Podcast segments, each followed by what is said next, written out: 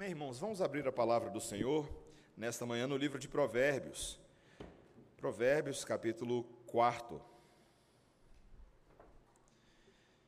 Nessa manhã, a porção dos versículos 1 a 9 são textos famosos, esses textos iniciais do livro de Provérbios, e, e em alguma medida também repetem ideias que já apareceram nos capítulos anteriores. E meu ponto não é apenas repetir apenas o que foi falado antes, mas também mostrar os distintivos desse texto em relação ao que Salomão, o sábio, vem dizendo desde o início do livro de Provérbios. Nessa manhã, os versículos 1 a 9 são a instrução do Espírito Santo para o nosso coração. Preste bastante atenção na leitura da palavra. Ouvi, filhos, a instrução do Pai, e estai atentos para conhecerdes o entendimento porque vos dou boa doutrina. Não deixeis o meu ensino. Quando eu era filho em companhia de meu pai, tenro e único diante de minha mãe, então ele me ensinava e me dizia: Retenha o teu coração as minhas palavras, guarda os meus mandamentos e vive. Adquire a sabedoria, adquire o entendimento, e não te esqueças das palavras da minha boca, nem delas te apartes. Não desampares a sabedoria, e ela te guardará. Ama e ela te protegerá. O princípio da sabedoria é: adquire a sabedoria. Sim, com tudo o que possuis, adquire o, o entendimento. Estima e ela te exaltará. Se a abraçares, ela te honrará. Dará à tua cabeça um diadema de graça e uma coroa de glória te entregará. Esta é a palavra do Senhor. Vamos orar? Senhor Deus, Instrui o nosso coração nesta manhã, Senhor. Esse é o nosso pedido, é o nosso clamor. Como já ouvimos também na oração do presbítero Charles, anima, Senhor, encoraja, traz ah, um novo vigor a cada um de nós que carecemos tanto, Senhor, da vida de Deus em nós.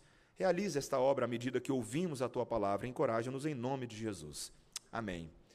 Meus irmãos, hoje nós temos nos nossos dias ah, muitos especialistas de plantão, não é mesmo? Ah, você pode ser especialista em várias coisas hoje, ah, e para muitos basta você ler sobre o assunto e você se torna um especialista. Você pode ah, ser um especialista no que se refere a técnicas de natação. Descobri um, um, amigo meu esses dias que ele é um consultor em técnicas de natação. Eu nem sabia que isso era um emprego. Ah, mas ele pode informar os diferentes estilos, ensinar a pessoa a técnica dos estilos, se é borboleta, se é crawl, se é costas, se é peito, ou mesmo aconselhar uma pessoa que precise, com base no conhecimento que você diz ter. E muitas vezes esse tipo de especialista pode até inflar o seu próprio ego quanto à, à sua sabedoria, quanto àquilo que ele julga ter e os outros não têm, então ele acha que todo mundo é ignorante e ele é muito bom. Mas, meus irmãos, nós sabemos, e a própria experiência prova isso, que o saber não está completo até que nós tentemos nadar. O que, que adianta você falar de borboleta, crawl, mas na hora que jogam você na água, você fica parecendo um frango morrendo de medo? Meus irmãos, a voz da experiência é algo hoje que conta muito no currículo de uma pessoa quando ela é entrevistada para um emprego. Se ela sabe do que ela está falando, porque ela já fez aquilo, e não apenas sabe teoricamente. E meus irmãos, sem a voz da experiência, as coisas que nós dizemos, elas não têm o mesmo valor. Nós tropeçamos todos os dias com pessoas que nos dão muito, muitos conselhos que não partem da própria experiência direta delas, ou às vezes só partem de uma experiência, mas não são informados por um fundamento mais consistente. Contudo, essas pessoas se consideram especialistas simplesmente porque leram sobre o assunto, ou fizeram um curso de formação, ou ouviram uma pessoa de renome. Mas, meus irmãos, o convite do Evangelho é o convite da voz da experiência de Deus para que nós tenhamos uma experiência com Deus, para que nós andemos com Ele e tenhamos aprendizado real vivido em primeira pessoa. Não há ninguém em todo o universo que seja mais sábio ou mais experiente do que Deus. Perceba só. Ele criou todas as coisas, tudo o que existe. E ao criar todas as coisas, como nós vimos em Provérbios capítulo 3, ele demonstrou a sua verdadeira sabedoria eterna. E ele também desenhou a narrativa de todas as experiências humanas. E não somente escreveu nos seus decretos como nós experimentaríamos esse mundo, mas Deus decidiu viver essas experiências conosco. Ele é o Pai celestial que não é distante, mas que caminhou desde os dias do povo de Israel com o povo no deserto, no Egito, em tantas situações, e continua caminhando com o seu povo. E quando Cristo, a sabedoria de Deus, se encarnou e habitou entre nós, e nós vimos a sua glória como do unigênito do Pai, nós fomos ali então expostos a uma exibição de sabedoria. A voz de Deus se encarnou. E nós tivemos até a oportunidade de observar o relacionamento entre o filho e o pai. De, de arquibancada, a gente assiste o que é a verdadeira sabedoria familiar. E como funciona essa passagem do bastão da sabedoria de geração em geração na relação entre pais espirituais e filhos espirituais. O livro de Provérbios fala bastante sobre isso e provavelmente esse é um texto dos mais centrais nessa sabedoria que é passada, que é transmitida. Meus irmãos, no texto de hoje nós temos aqui para nós uma fervorosa exortação ao estudo diligente da sabedoria a que realmente entendamos como funciona a transmissão dela, justamente porque a gente sabe o pai que está falando e o filho sabe de quem está ouvindo. É isso que nós vamos aprender hoje, meus irmãos. Tem três elementos aqui nesse texto que eu quero trabalhar com os irmãos essa manhã. Primeiro, existe aqui uma clara convocação ao ensino e ao aprendizado, simultaneamente, as duas coisas. Ao mesmo tempo, também, em segundo lugar, tem toda uma dinâmica de transmissão de sabedoria que, que a gente precisa aprender. Em terceiro lugar, existe uma exaltação daquele que é experimentado na sabedoria, tá bom? Então existe um convite ao aprendizado e ao ensino, existe uma dinâmica de transmissão e existe uma exaltação daqueles que experimentam a sabedoria na forma prática, tá bom? Primeiro, a convocação ao ensino e ao aprendizado. Veja os dois versículos iniciais. Ouvi, filhos, a instrução do Pai Estai atentos para conhecerdes o entendimento, porque vos dou boa doutrina, não deixeis o meu ensino. Veja que aqui Salomão faz um convite aos seus filhos para que eles venham receber a instrução dele. Ele diz: Filhos, ouvi a instrução do pai. Ele diz: Eu quero que os meus próprios filhos, eles em primeiro lugar, recebam e possam dar ouvidos as instruções que eu apresento. E que também isso vai ter uso para outras pessoas. Veja, meus irmãos, essa é uma convocação formal. Eis aqui um homem, veja que Salomão era um homem de muitas vocações na sua vida. Ele era um rei em Israel, ele era um magistrado, mas ao mesmo tempo ele era um pai. Ele era uma autoridade civil e ele era uma autoridade em sua família, em sua casa. Veja que já de imediato Salomão está exemplificando para a gente que as pessoas que estão em posição de autoridade na sociedade, sejam elas magistrados, sejam elas ah, liderança, ministros, qualquer coisa desse tipo, também devem estar interessados no cuidado das suas próprias famílias. Esse é um dever, meus irmãos, do qual as suas funções públicas jamais poderão afastá-los. Ele nunca vai poder dar desculpa, olha, eu sou importante demais para dar atenção para os meus filhos. E eu, frequentemente, meus irmãos, eu passo por esse desafio. Não porque eu me acho importante, mas às vezes porque eu acho que a, a minha vida pastoral tem tantas dinâmicas, tantos desafios, e eu preciso lembrar que eu preciso gastar tempo com a minha filha. Eu preciso passar tempo com ela em casa, eu preciso ensiná-la ativamente. Isso começa dentro de casa. O apóstolo Paulo, inclusive, traz uma, uma crítica, um ensinamento tão forte quando ele diz que aquele que não tem os seus filhos submissos, com toda seriedade, e não se esforça na boa educação deles, como é que ele vai poder realizar o seu dever para com a igreja? Não é isso que ele diz? Lá em 1 Timóteo, capítulo 3, versículos 4 e 5. Esse é um dos critérios para a gente escolher os nossos líderes, os nossos presbíteros, os nossos pastores. Meus irmãos, veja, isso não é uma garantia automática de que você vai obter filhos irretorquíveis, tá? Veja, o próprio exemplo de Salomão aqui, até para salvar a credibilidade dele e para consolar o coração dos pais cujas expectativas nem sempre correspondem entre ensino e o que o filho vai fazer. Mas lembra que Roboão, que foi filho de Salomão, estava longe de ser um dos mais sábios e um dos melhores. E a gente até tem razões para pensar que milhares de pessoas foram mais beneficiadas com os provérbios de Salomão do que o próprio filho dele, para quem os provérbios parecem ter sido dirigidos num primeiro momento. Mas isso não nos, nos excusa de responsabilidade. Nós temos uma responsabilidade, nós somos chamados ao ensino ativo. E não é só quem ensina é chamado para ensinar, mas quem aprende é chamado para aprender, oficialmente. Veja que aqui há um chamado, de uma certa forma, para todos os jovens desde a sua infância e mocidade, para que se esforcem em obter conhecimento, se esforcem em obter graça. Existe uma idade do aprendizado especial. Veja que não é a única idade de aprendizado, mas definitivamente é uma idade de aprendizado. E se esses jovens procederem assim, as suas mentes vão ser formadas, eles serão capacitados. E, e nós vemos aqui essa disposição de Salomão de ensinar os jovens. Veja que ele não disse aqui ah, apenas meus filhos, mas filhos. Nós sabemos que Salomão teve apenas um filho, Roboão. Mas é interessante a gente pensar que Salomão estava disposto a ensinar todo tipo de filho que existe. Ele estava disposto a ensinar até os filhos dos outros. Na sabedoria que Deus lhe deu. Meu irmão, você consegue imaginar isso? Alguém que se vê pai de muitos filhos. Como pai Abraão tem muitos filhos, muitos filhos ele tem.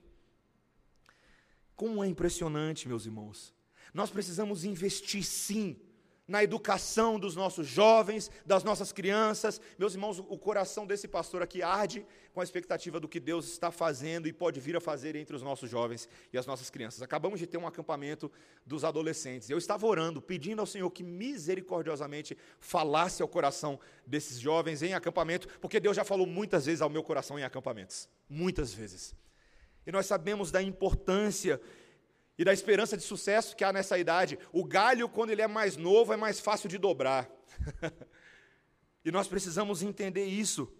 Nós também, meus irmãos, não se engane, a instrução aqui não é somente para jovenzinhos, criancinhas, pequenininhos, mas há também um chamado para que todos aqueles que desejam receber instrução devem vir com a disposição de crianças, com a disposição de jovens, ainda que eles sejam pessoas adultas.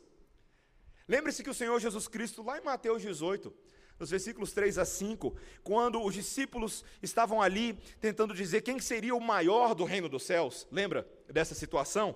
O Senhor Jesus Cristo, ele pega e usa um exemplo maravilhoso, ele fala, em verdade vos digo, que se não vos converterdes e vos tornardes como crianças, como crianças, de modo algum entrarão no reino dos céus. E ele disse: Em verdade, em verdade vos digo que se não vos converterdes e não vos tornardes como crianças, não entrareis no reino dos céus. Portanto, aquele que se humilhar como esta criança, este será o maior no reino dos céus. E quem me receber como uma criança, tal como esta, em meu nome, estará recebendo. Meus irmãos, é tão impressionante pensar que as crianças não são desprezadas aos olhos de Jesus. São o próprio modelo de como a nossa fé deve ser, de como a nossa recepção deve ser. Meus irmãos, isso significa que todo verdadeiro aprendiz da sabedoria de Jesus tem que deixar de lado os seus preconceitos, a sua mente tem que ser como um papel em branco, pronto para que o Espírito Santo venha com seu pincel e rabisque novas ideias e nos incuta novas maneiras de pensar. Meus irmãos, quantos adultos Quantos mais velhos viram falam assim, pastor, eu já vivi muito, eu já aprendi muito, está na hora dos outros aprenderem. Já ouviu gente que fala assim? Isso é tolice. Isso é tolice. Isso não existe. Todos nós, independente da idade, somos chamados para aprender.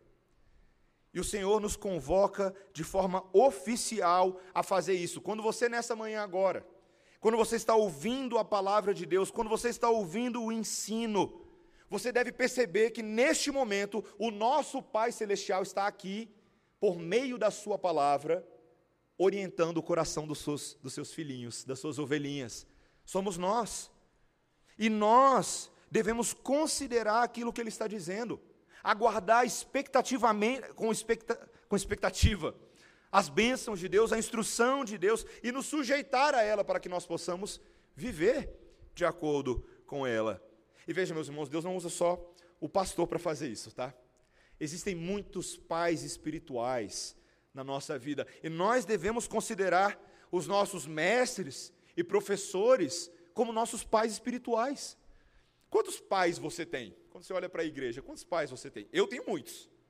Eu tenho vários aqui na igreja que me instruem e me orientam e me ensinam no caminho que deve andar, e eles fazem isso de várias maneiras, nas escolas dominicais, nos grupos familiares, nos momentos dos grupos de discipulado, nas reuniões de jovens. Quantos pais espirituais já me abençoaram nesses momentos e tantas outras circunstâncias da vida.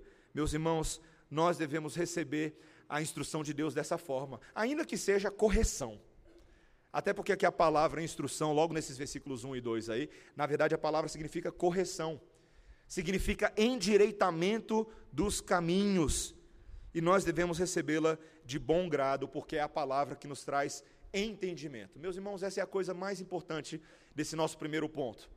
É entender que Deus está nos convocando a darmos entendimento uns aos outros e recebermos entendimento, doutrina uns dos outros. Você tem feito isso? Você tem sido pai espiritual para os seus irmãos? Você tem ativamente intencionalmente direcionado suas conversas, suas interações, para que outros recebam a boa doutrina? Talvez você possa pensar assim, poxa, mas eu não tenho tanto conhecimento teológico. Mas você pode pensar assim, poxa, eu nunca fui num seminário, eu nunca li os livros que os meus irmãos leram. Isso não tira a sua responsabilidade, não, ou. Você ainda é chamado para fazer isso. Tem várias formas que você pode fazer. Lá no nosso grupo familiar, por exemplo, um dos nossos irmãos, todo dia, ele sempre manda um versículo bíblico para o grupo. Todo dia. Firme e forte, o Paulo está bem ali. Ele manda um versículo bíblico. E isso traz orientação. Como é bom, meus irmãos, receber um versículo bíblico, e às vezes, sem querer ser muito místico e muito espiritual aqui, às vezes você recebe um versículo bíblico na hora que você precisava ouvir, não é verdade? Como é bom isso, meus irmãos. Há tantas maneiras que nós podemos fazer isso. Seja criativo. A sabedoria nos chama a criatividade, a compartilhar. Outro dia, uma pessoa falou assim: Olha, eu estou passando por uma situação familiar, eu não sei como resolver, não sei como falar, estou com medo de ferir o quinto mandamento e tomar a autoridade do meu pai para resolver o problema. O que, que eu faço? Em primeiro lugar, ore. Mas eu disse para ela assim: dê um livro para os seus pais. Compartilhe, peça a orientação de um livro. Às vezes você dá aquele livrinho e ele vai ler aquele livrinho e vai colocá-lo num eixo melhor numa orientação melhor, e tudo que você fez foi dar um livro. Isso pode ajudar, meus irmãos. Nós devemos ser ativos e intencionais na vida da igreja, meus irmãos. Há tantas oportunidades para sermos pais espirituais de filhos espirituais. Uma das áreas que eu mais gosto é o ensino das crianças ali atrás. Já passou pela escala do berçário? Já se experimentou lá com as crianças? Eu, ó, a gente tem uma teoria aqui entre o conselho. Ninguém realmente está pronto para ser professor de escola dominical da igreja se ele nunca aguentou o caos das crianças. Tá? Se ele nunca se testou ali naquele ambiente maluco ali atrás, mas que é uma benção. Como é bom. Meus irmãos, eu sei que é um caos, não porque eu esteja lá todo dia, mas porque eu, quando era criança, na minha escola dominical, até pintar professor eu já pintei. Com tinta guache. Faz parte? Faz parte. Ser pintado e pintar os outros. Meus irmãos, há um convite para que nós ativamente busquemos o ensino e o aprendizado. Mas veja que agora, Salomão aqui quer, em segundo lugar, entrar nessa dinâmica. Como é que funciona a dinâmica precisa dessa transmissão de sabedoria entre mestre e aprendiz? Veja que ele vai mostrar que agora aquilo que ele recebeu dos seus pais, ele ensina aos seus filhos a mesma coisa que seus pais tinham lhe ensinado. Veja os versículos 3 a 6. Quando eu era filho, em companhia de meu pai, tenro e único diante de minha mãe, então ele me ensinava e me dizia: Retenha o teu coração as minhas palavras, guarda os meus mandamentos e vive. Adquire a sabedoria, adquire o entendimento, e não te esqueças das palavras da minha boca, nem delas te apartes. Não desampares a sabedoria, e ela te guardará. Ama, e ela te protegerá. Tem, tem, várias informações interessantes aqui. Parece que Salomão está abrindo um pouco a cortina da sua vida familiar para a gente aqui. Uma primeira informação que a gente vê é que os pais de Salomão o amavam. Ele era uma criança terra e única diante dos olhos da sua mãe, ele tinha um amor especial do seu pai. Nós não sabemos exatamente o que ele quer dizer com isso aqui, se ele era o filho favorito, né? Ah, mas possivelmente aqui talvez a ideia de que ele seria o monarca que assumiria o povo de Israel, e Deus já estava encaminhando junto a Davi os cuidados de sabedoria junto a esse filho especial. É bem possível, meus irmãos, que era isso que estava acontecendo. Veja que eles demonstraram seu amor por Salomão ao discipulá-lo. Eles fizeram Salomão estudar, eles provavelmente mantiveram aqui Salomão sobre, sobre uma disciplina bem rígida. E pensa só que interessante isso, porque embora ele fosse um príncipe, embora ele fosse o herdeiro da coroa, a mãe dele não tratava ele como, ah, meu príncipe, e deixava ele todo mimado. não, pelo contrário. As restrições eram altas. O encaminhamento era forte. Talvez Davi fosse até mais rígido com ele do que com os outros irmãos, até porque ele viu os resultados da rebeldia nos outros, né? Adonias, Absalão, os indulgentes, os rebeldes que se revoltaram. Talvez Davi pensou que o Salomão não vai ser assim, não. Salomão vai entrar no eixo. E meus irmãos, aquilo que os seus pais haviam ensinado a Salomão, veja que o texto deixa bem claro que ele recebeu isso com alto apreço. É isso agora que ele ensina a outras pessoas. Mesmo já adulto, Salomão aqui já é um adulto, ele não apenas se lembra dessas boas lições que seus pais lhes tinham ensinado quando era criança, mas agora ele tem prazer em repeti-las. Ele não tinha esquecido dessas coisas, porque elas foram profundas marcas no seu caráter, profundas marcas no seu ser. Veja, ele não tinha vergonha delas. Ele valorizava aquilo que ele tinha recebido. Veja, é muito típico, meus irmãos, para adultos, às vezes, pegarem aquelas coisas que eles ouviram na infância e falarem, ah, eram coisas meio infantis ou inferiores. Depois que a gente se torna homem, depois que você se torna um rei da sua seu próprio umbigo, você não precisa mais dessas coisas, elas são coisas que nos depreciam. Veja que Salomão não age assim. Salomão não faz chacota delas. Ele não ridiculariza, ele não repete para os seus amigos apenas para dizer: veja como meu pai era, era bobo, meu pai era um idiota.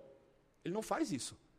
Pelo contrário, o que Salomão faz é citar o seu próprio pai, é usar as suas palavras agora, e ele não acha que isso diminui a sua autoridade como rei, ao citar o seu próprio pai diante das pessoas, como Salomão faz tantas vezes ao longo do livro de Provérbios.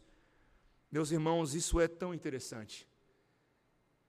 Tem tantas pessoas hoje que são fascinadas por noções recém-descobertas, por frases recém-cunhadas, mas desprezam aquilo que seus pais disseram na infância.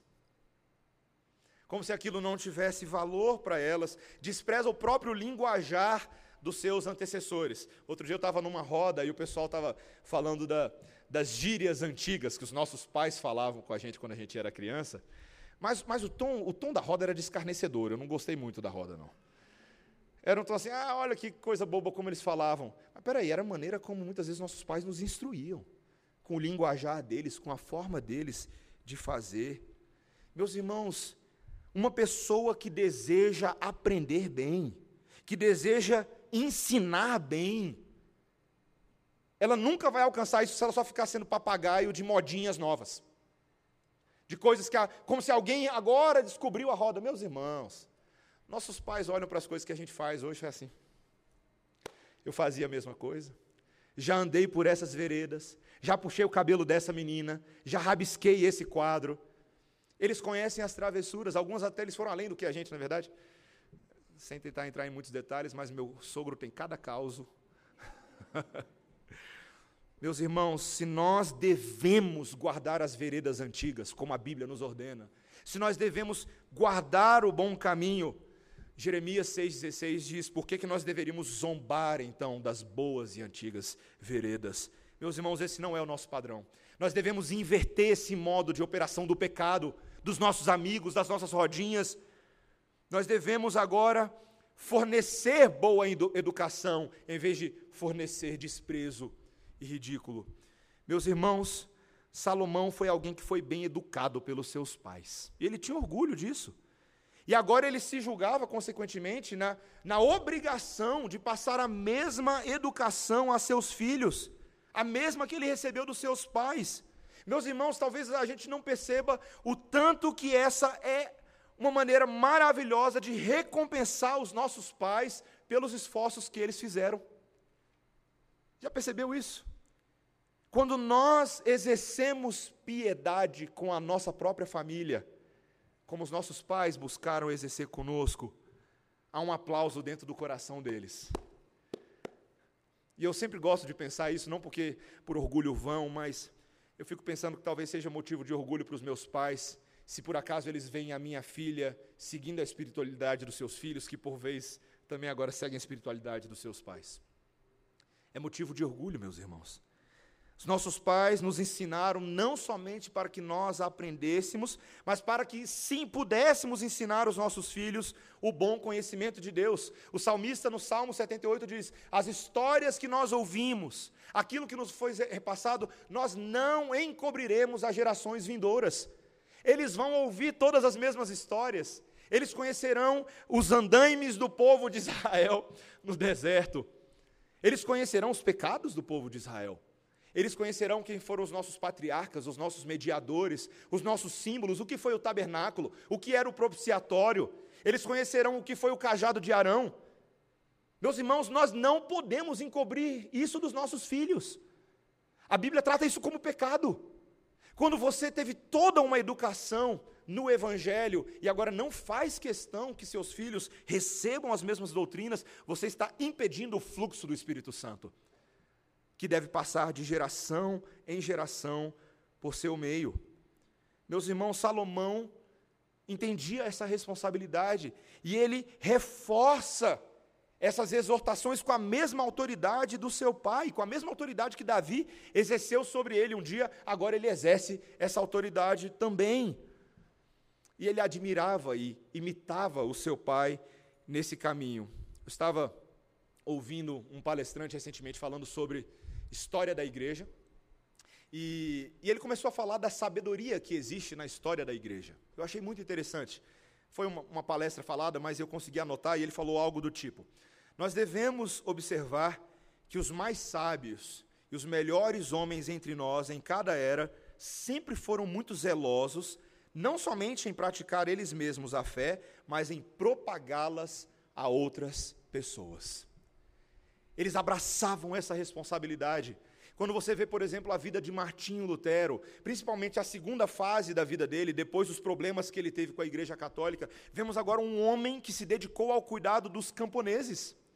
Um homem que não somente traduziu a Bíblia no Antigo e no Novo Testamento, mas agora cuidava dessas pessoas simples, com as suas famílias simples. Muitos deles eram pobres, muitos deles eram iletrados, muitos deles não tinham condições formais de aprender. Então, sabe o que, que Lutero fazia? Ele ensinava literalmente o beabá, o A, B, C, ensinou muitos desses camponeses a conhecerem o alfabeto, a serem capazes de ler, e então lhes dava a palavra de Deus, para que eles mesmos, com suas próprias mentes, com seus corações, com as suas famílias, aprendessem também a instrução do Senhor. Meus irmãos, nós devemos fazer o mesmo. Devemos tanto transmitir ativamente quanto saber de quem a gente aprendeu. Não é o que não é o que Paulo disse a Timóteo, no texto que nós lemos hoje? Ele vira para Timóteo e diz: Timóteo, desde que você virou meu discípulo, você andou bem de perto comigo. Você viu todas as aflições que eu tenho passado, as perseguições em Icônio, Listra, Antioquia. Você já viu todos os problemas que eu passei. Mas, Timóteo, você também lembra das conversas que nós tivemos. Eu fico imaginando que Paulo está ali para Timóteo, ainda que seja uma a Bíblia seja para todos, mas ele está evocando na cabeça de Timóteo certas conversas na calada da noite, certos momentos de lágrimas em que ambos se consolaram um ao outro e Paulo confortou o coração de Timóteo mesmo no meio da aflição, em que Paulo lhe deu a boa doutrina, como se tivesse só um aluno na frente de um quadro branco falando: Timóteo, pega o caderno e anota, ditado, propiciação Ditado: sacrifício, vicário. Ditado. Imagina Paulo como um professor intencional na vida de Timóteo. E ele diz: Timóteo, permanece naquilo que você aprendeu, sabendo de quem você aprendeu. 2 Timóteo, capítulo 3, versículo 14. Meus irmãos, eu começo a pensar que cada um de nós só chegou aqui hoje porque alguém, alguém decidiu ensinar e nós sabemos qual foi a autoridade que essa pessoa exerceu sobre nós. Você é grato ao Senhor por essas pessoas ao longo da sua vida? Você sabe de quem você aprendeu a verdade? Eu tenho certeza que você não está aprendendo o Evangelho só comigo. Ao longo da vida, Deus tem colocado professores por quem você deve ser grato e a quem você deve imitar. Você imita seus professores? Você tem algum professor que você consegue lembrar e falar assim, rapaz, eu tenho que imitar aquele professor? Ele era bom no que ele fazia. A gente tem tantos professores assim na vida comum, né? até na escola, na universidade. Quanto mais os professores da fé, que são dignos de toda imitação.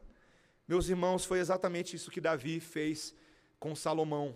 Ao longo desses, desses versículos 4 até o versículo 9, nós temos vários exemplos de como Davi fez isso. As palavras da boca dele deveriam ser retidas, os seus ditames deveriam ser aprendidos. Eu fico imaginando se nós temos hoje tantos recursos, né? Hoje em dia as mulheres estavam compartilhando no grupo das mulheres o catecismo ilustrado, né? Para ensinar os seus filhos. Eu fico pensando, o que que, o que que Davi usava com Salomão? Davi era tão bom no negócio que ele podia usar os próprios salmos dele, né? Salomão, senta aqui que eu vou ler os meus salmos para você. Né? Tenho poesias maravilhosas. Eu lembro meu pai tinha um livro de poesias quando eu era criança. Eu não entendia nada, né? Mas eu fico imaginando, meu pai senta, filho, eu vou ler agora as minhas poesias para você, né? Era isso que Salomão fazia. Veja, não era porque eram apenas poesias rebuscadas, mas os salmos em si eram muito didáticos. Os salmos são extremamente didáticos. Eles eram o modelo catequético de transmissão, de instrução dos pais para os filhos em Israel. Pais, aqui na igreja, você tem usado salmos com seus filhos? Vai lá nos salmos. Existem salmos que sumarizam, resumem a história inteira de Israel. Vamos supor que você, você não, não decorou todos os cinco livros do Pentateuco. Você deveria ter decorado, mas vamos supor que você não decorou. Vai lá nos Salmos. Você vai ver recontagens, narrativas inteiras que trazem isso, e agora você pode fazer isso de forma simples para o seu filho. Não somente para ele decorar a história, mas para que ele saiba o que fazer a partir dessa história que ele conheça os bons e os maus exemplos, que você possa encarnar certos personagens ali. E, e, meus irmãos, eu acho que eu vou fazer isso muito com a Melissa ao longo da vida ainda. Já tenho buscado fazer um pouquinho. Quando eu vou ler uma historinha para ela, eu encarno as vozes dos personagens. Eu falo, tó, tó, tó, tó, tó, tó. Tó, tó, tó, tó, tó. Nossos filhos precisam mentalizar a verdade de Deus. E nós podemos fazer isso, meus irmãos. Da parte de Salomão, ele tinha que ser um filho que prestava atenção.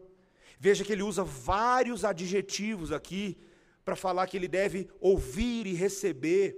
O autor de Hebreus fala que o coração daquele que recebe, ah, lá em Hebreus capítulo 6, versículo 7, ele fala que deve ser como aquela terra pronta para receber a chuva e que bebe toda a água, que sorve toda a água que cai do céu, como uma terra sedenta, como uma terra que deseja ser fértil. Meus irmãos, Salomão devia, como por exemplo, está escrito aqui no versículo 4, ele deveria reter as palavras no coração, reter a forma confiável dessas palavras, repetir o mesmo jeito de falar e ser instruído nesse caminho. Meus irmãos, Salomão também deveria se governar por elas, se pautar por elas, tomar decisões na vida pautada na palavra de Deus.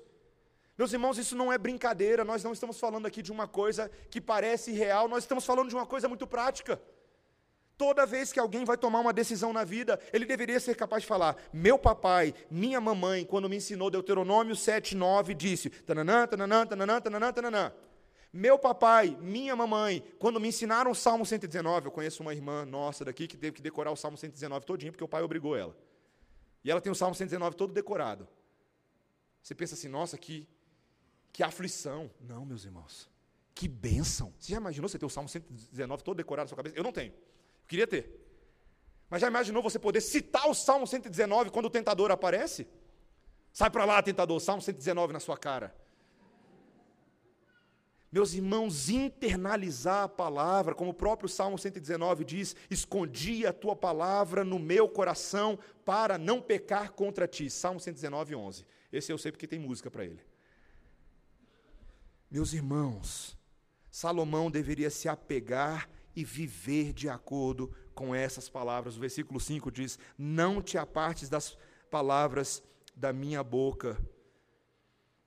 As pessoas que têm uma boa educação, presta atenção nisso.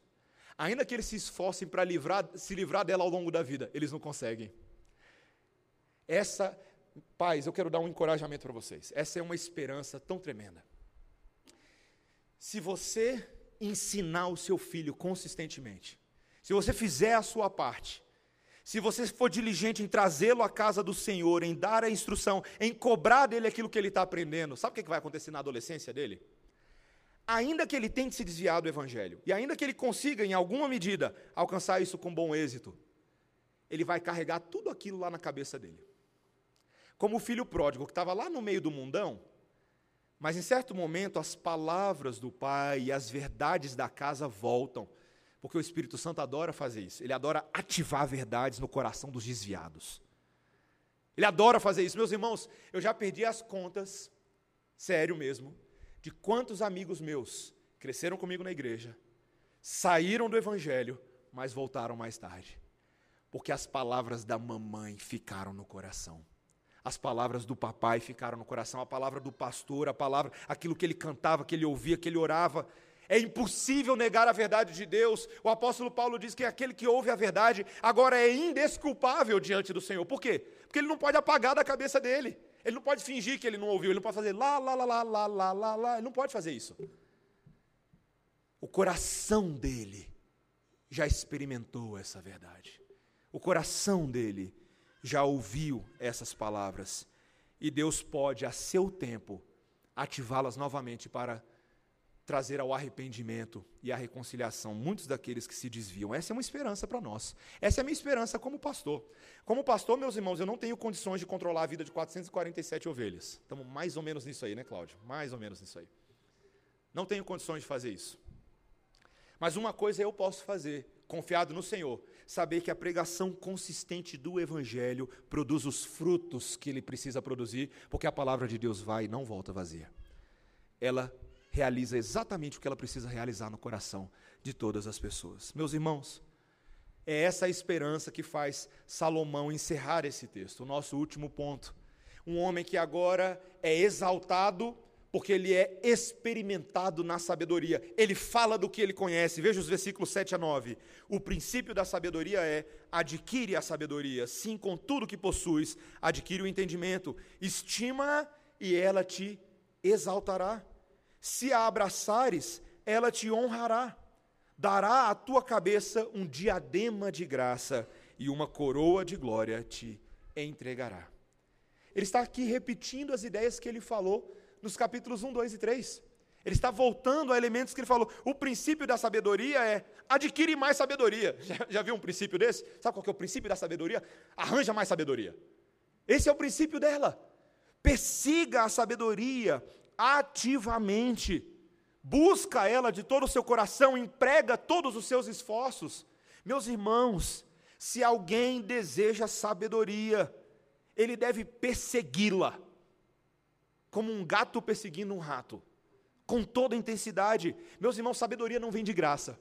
Ela exige determinação, ela exige foco. Muita gente às vezes acaba abandonando logo no início, porque fica desanimado diante da dificuldade de conseguir alguma coisa boa. Mas, meus irmãos, a convocação bíblica é: não importa quão difícil seja conquistá-la, esforce-se, busque por ela. Sabe por quê? Porque os benefícios que ela traz consigo são incalculáveis. Meus irmãos, este era um homem, Salomão, que sabia do que ele estava falando. Deus ensinou por meio de Davi, quando ele ainda era uma criança, a buscar sabedoria. Davi foi insistente nesse caminho, ele falou: Salomão, corre atrás dela. Ensinou toda a palavra de Deus, todos os caminhos, toda a lei do Senhor, elas estavam no coração de Salomão quando Davi estava a ponto de morrer, prestes a passar o bastão. E Salomão assume essa responsabilidade ainda no livro de Reis. E certa noite ele está dormindo e Deus aparece para Salomão em sonhos. E Deus faz uma, parecida até quase um gênio da lâmpada o que Deus faz ali. Fala assim, Salomão, o que você quer, Salomão? Pede uma coisa e eu vou te dar. O que, que Salomão pede? Sabedoria. Um jovem um jovem, ele não pediu iPhone. Ele não pediu ter todos os contatos de todas as meninas no Instagram. Ele pediu sabedoria. E detalhe, como um jovem monarca, ele podia ter pedido outras coisas, a palavra de Deus mostra. Ele podia ter pedido a morte dos seus inimigos. Ele poderia ter pedido um status real, um governo civil elevado, mas ele não pediu nada disso, ele pediu sabedoria. Como Deus ficou orgulhoso de Salomão. Eu imagino que Deus não ficou só orgulhoso de Salomão, não, tá, meus irmãos? Ele ficou orgulhoso de Davi. Falou assim: muito bem, servo Davi. Olha que filhão você tem aí. Morreu, mas deixou um legado. Um rapaz que sabe qual é o caminho que deve trilhar. Meus irmãos, que alegria! E Deus foi lá e deu exatamente o que Salomão pediu: deu sabedoria e deu todo o resto, que nós sabemos bem a história. É a mesma promessa de Tiago. Tiago, capítulo 1, ele diz: se você perseguir sabedoria, se você pedir a Deus sabedoria, Deus vai dar sabedoria. Isso é o que Deus se alegra em fazer. E nós devemos zelar e perseguir por isso. O próprio Senhor Jesus Cristo, usando o mesmo conceito, agora equalizando um pouco sabedoria com o próprio reino de Deus, a própria verdade de Deus. Ele recomendou que para a gente adquirir o reino de Deus, era como adquirir uma pérola de grande valor. Ele fala lá em Mateus, Mateus 13, 45, 46. Outro sim, o reino de Deus é semelhante a um negociante que buscava boas pérolas.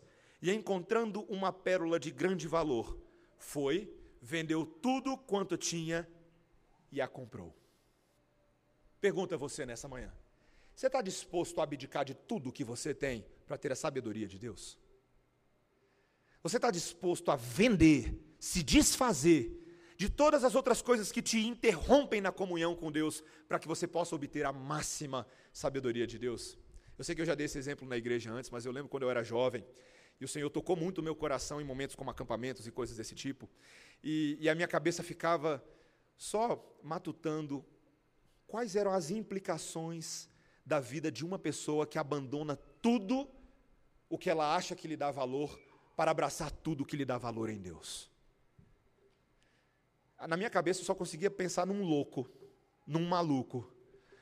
E tinha uma música que a gente cantava quando era mais jovem que a gente fala: tem que ser apaixonado por Jesus. Eu ficava pensando naquilo: o que é ser apaixonado por Jesus? Meus irmãos, a gente não precisa ser um, um louco no sentido estrito da palavra. Nós podemos ser as pessoas que nós somos hoje, cada um de nós diminuindo cada vez mais para que Cristo apareça. Se desfazendo dos nossos ídolos e ativamente pedindo ao Senhor que nos faça crescer na sabedoria de Jesus. Perseguindo essa sabedoria, porque ela traz tantos benefícios, meus irmãos. Ela coloca uma coroa na sua cabeça, um diadema, ela te protege. O próprio Senhor Jesus Cristo é o exemplo disso para a gente, meus irmãos. O Senhor Jesus Cristo veio a este mundo como Filho de Deus, para mostrar para nós o que significa viver de acordo com a sabedoria de Deus.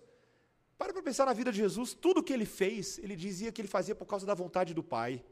A alegria de Jesus era orgulhar o seu Pai, era de cumprir o mandato do seu Pai. Inclusive, ele disse que ele não veio para entregar a sua própria vida a qualquer pessoa, mas àqueles a quem o Pai lhe deu esses vêm até Jesus e Jesus entrega a sua vida por eles. É a nossa doutrina da expiação limitada. Veja que interessante. O filho está totalmente alinhado com o pai na forma de pensar, na forma de sentir, na forma de agir. E ele vira para a gente agora, Jesus, que é o nosso irmão espiritual, mas é uma espécie de pai espiritual para nós também, no ensino.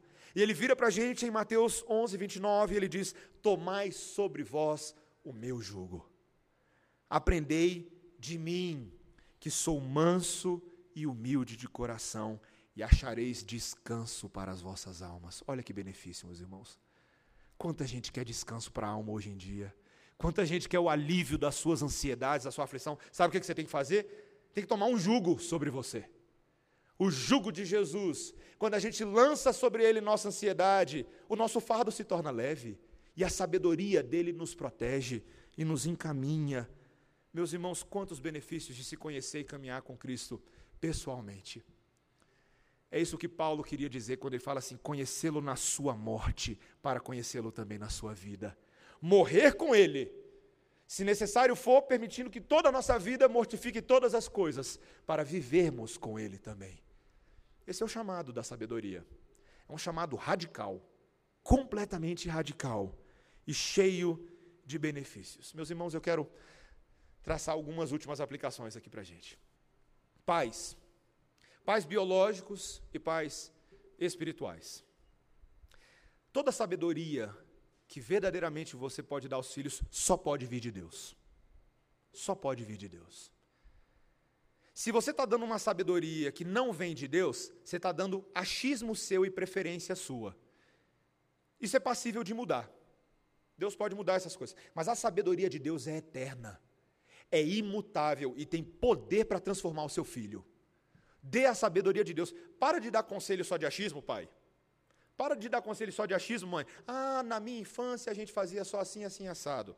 Então eu discordo lá da família do seu cônjuge porque ele faz assim, assado. Eu tenho que ficar lidando com as brigas, meus irmãos, que eu não gostaria de ter que ficar lidando.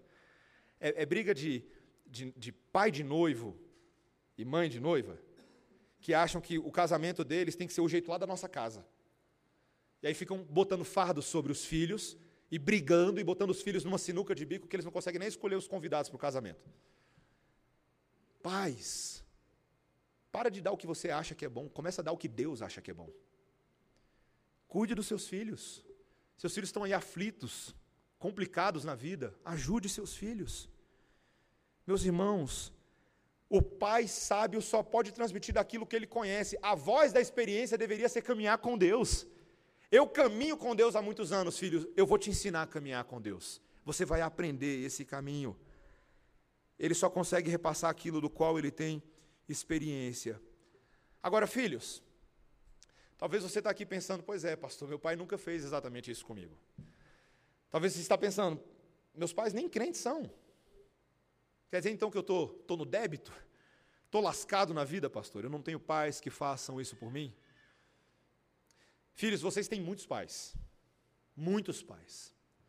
Talvez você seja órfão espiritual, por um lado, mas você não é órfão espiritual na casa de Deus. Na casa de Deus você pode depender e você pode apurrinhar, encher a paciência dos seus pais espirituais. Vá atrás deles, casse os seus pais espirituais, procure homens e mulheres experientes com Jesus e cola neles. Vamos tomar um café. Mesmo que ele não vá atrás de você, você vai atrás dele e fala assim: vamos tomar um café, eu quero ir na sua casa, eu quero conhecer como é que você cuida dos seus filhos.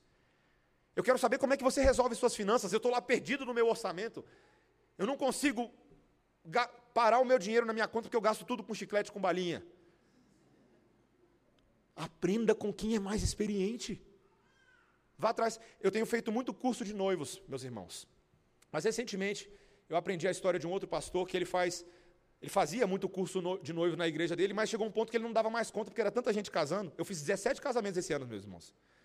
E aí o pastor descobriu uma coisa, ele falou assim: tem gente que dá curso de noivos muito melhor do que eu, sabe quem? Casais, casados, experientes no Evangelho, que já passaram por toda sorte de problema, mas Deus ainda está sustentando.